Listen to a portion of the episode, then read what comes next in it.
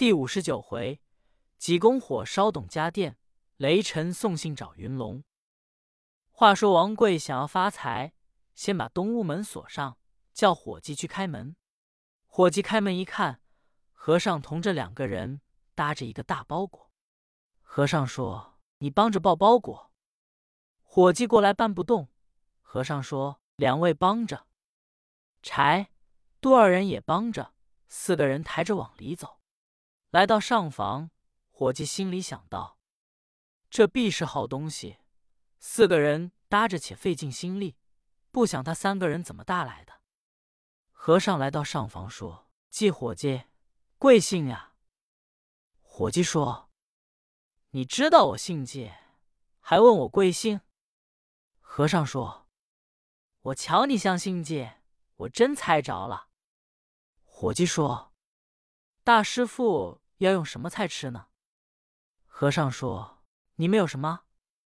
伙计说：“你要都有。”和尚说：“炒豆腐、烩豆腐、豆腐干、豆腐丝，没得别的。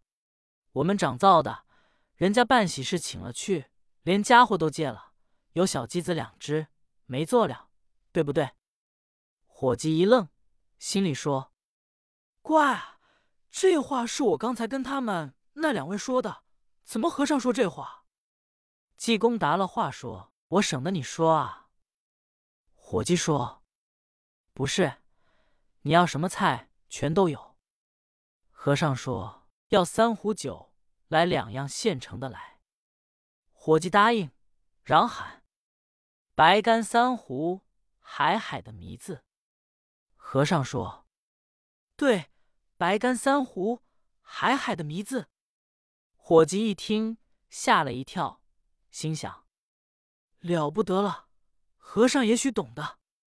伙计想罢，说：“和尚，什么叫海海的迷字？”和尚说：“你讲理不讲理？你说倒来问我，我还要问你呢。什么叫海海的迷字？”伙计想了一想，说。不是，我说的是要好干酒。和尚说：“我也是要好酒。”伙计，然后把外边酒菜拿来。和尚拿了酒壶，瞧了半天，说：“伙计，你喝呀。”伙计说：“我不喝酒。”和尚说：“老杜、老柴喝。”柴、杜二人每人各拿一壶来，三人喝了三壶。俱皆翻身跌倒，伙计告诉王贵，已把上房的三个人制住了。王贵说：“好，先报仇，杀他们两个人，然后再发财。”带领手下人各执钢刀，直奔东配房，要杀雷鸣、陈亮。急急来到东房窗外，找不着东房的门了。王贵说：“伙计，东房的门。”我怎么找不着了？伙计说：“我也找不着门路了，怪不怪？”王贵一着急说：“咱们先到上房杀和尚，然后再报仇。”众人这才直奔上房。季方说：“我动手。”他进了西里间，刚一举刀，和尚就支着牙，吓了季方一跳，站在那里不能动转。王贵在外面一瞧。见季方举刀不杀，心中气往上冲，说：“我叫你杀他，你举着刀吓人家吗？”王贵自己拿刀进去要杀和尚，他刚一举刀，和尚用手一指，把王贵用定神法制住了。和尚说：“好东西，你要谋害我和尚，回头我叫你知道我的厉害。”和尚又用手一指。把外面几个伙计全都定住。和尚够奔东配房，推门进去，掏了一块药，把雷鸣、陈亮扶起来，把药用开水化开给两人灌下去。少时，二人还醒过来，睁眼一看，见济公眼前站着。雷鸣忙跪下磕头：“弟子愚昧无知，我害你老人家，你老人家不记仇，反来救我。”真是宽宏大量，弟子给圣僧赔罪。和尚说：“你也不用赔罪，我两位班头叫人家拿猛汉药治住在上房躺着，我给你两块药，你们去把他两个人救过来。他们要问你，如此这般。”雷鸣、陈亮点头，和尚仍回上房躺下装睡觉。陈亮、雷鸣来到上房，把柴头、杜头救过来。二位班头一睁眼，说：“原来是雷爷、陈爷，二位从哪里来？”雷鸣说：“我们由千家口来，到这里住店，叫不开门，我二人窜房进来，见他们店内要害你们，我们把他等拿住。”把你们二位救过来。柴头、杜头一看和尚还睡呢，二位班头这个气就大了。柴头说：“好呀，和尚还是会掐算，叫我们住贼店。要不是你们二位，我们没了命了。你们二位拿药把和尚救过来，问问他。”陈亮说：“药可没有了。”和尚说：“混蛋！”打我腰里掏出块药来，放在我嘴里，还不行吗？雷鸣等都笑了。济公说：“你们四个人先出去，我报应青苗神。”四个人出去，到了外面，只见和尚先取过干柴一把，连油一副添于上边，用火点着。霎时间，只看见烈焰腾空，怎见得？有赞为证。南方本是离火。今朝降在人间，无情卧火性炎炎，大厦宫室难战。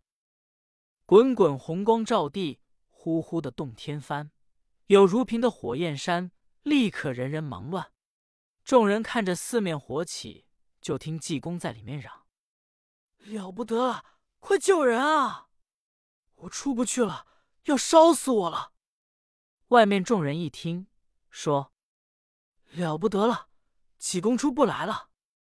雷鸣本是热心肠人，一听济公喊嚷，自己一想：我用药酒害和尚，和尚反不记仇，来到殿内拿助贼人救了我，总算宽宏大量。现在我乔济公烧死在里头，我居心对不起和尚，我应该舍死忘生，闯进火场，把济公救出才是。仁德知恩报德。想罢。往火里就闯，连窜带跳，窜到里面，见和尚在里面站着。济公本是故意试试这几个人的心田。雷鸣窜进里面说：“师傅，不要着急，你老人家伏在弟子身上，我把你老人家背着窜出去。”和尚说：“好，你过来背着我。”雷鸣往地下一蹲，和尚往雷鸣身上一扒，雷鸣背起来。往墙上一窜，和尚一打千斤坠，连雷鸣带和尚都摔在火中，吓得雷鸣连窜带跳躲开火。和尚说：“你背不动我。”雷鸣说：“师傅，你老人家别住下坠就好了。”和尚说：“别往下坠。”那行。雷鸣又把和尚背起来，刚住上一窜，和尚一念。眼赤令鹤，忽忽悠悠，连雷鸣起在半空中。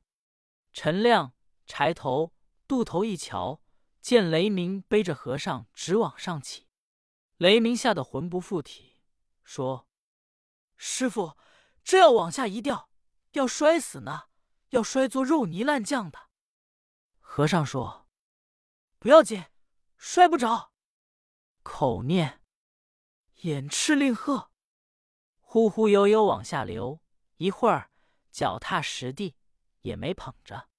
雷鸣把和尚放下，吓了一身汗，心中乱跳，说：“师傅把我吓坏了。”和尚说：“我要带你上天拜望拜望玉皇爷，你没那么大造化，咱们快走吧。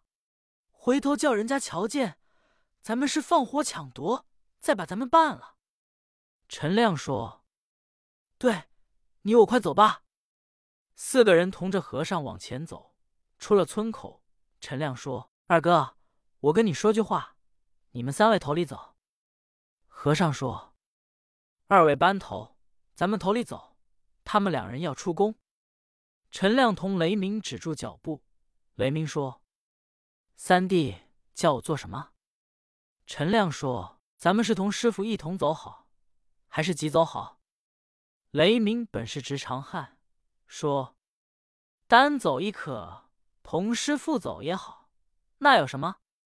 陈亮说：“二哥，你真没心眼。要说飞檐走壁之能，窃取灵妙之巧，刀棒棍枪，长拳短打，能为武艺。二哥比我强，我不如你。要论机巧灵变，见识精明强干，足智多谋，见景生情，你可不如我。你想师傅带着二位班头去拿华云龙，咱们跟着师傅走。”道见了华云龙是帮着师傅拿华二哥，是帮着二哥跟师傅动手呢。雷鸣说：“对，怎么办呢？”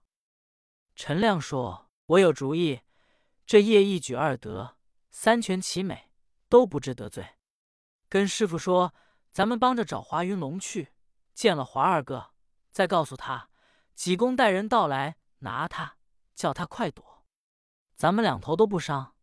你瞧好不好？”雷鸣说：“好，还是贤弟你的主意比我高。商量好了，二人追上济公。和尚说：‘你们二人商量好了。’陈亮说：‘我们两个人打算替师傅找华云龙去。’和尚说：‘对，见了华云龙就告诉他，说我要拿他，叫他快走。你们两头全部得罪，对不对？’陈亮说。”不是，我们仿着他，必来给师傅送信。说着话，雷鸣、陈亮就走。和尚说：“咱们哪见哪？”陈亮说：“师傅说罢。”和尚说：“咱们在龙游县小月屯见罢。”说着话，和尚同二位班头径自去了。陈亮一听和尚说小月屯相见，陈亮一想，不好。小月屯有陆林的朋友在住着，也许华云龙上小月屯去，跟雷鸣一商量，二人直奔小月屯去。头一天离小月屯还有三十余里，天黑了，住在半路镇店。第二天给了店饭账，二人直奔小月屯来。刚一到村内，见对面来了一人，头戴粉髻缎六瓣壮士帽，上按六颗明珠。绣云罗伞盖，花冠于长营门一朵素绒球，突突乱晃。身穿粉絮缎窄袖瘦领件袖袍，上绣三兰花朵，腰系丝架带，单衬衫，薄靴子，白剪，手中拿着菜筐，里面有几样果子，右手提着一条活鲤鱼。雷鸣、陈亮一看，正是华云龙，不晓得华云龙由何处而来。且看下回分解。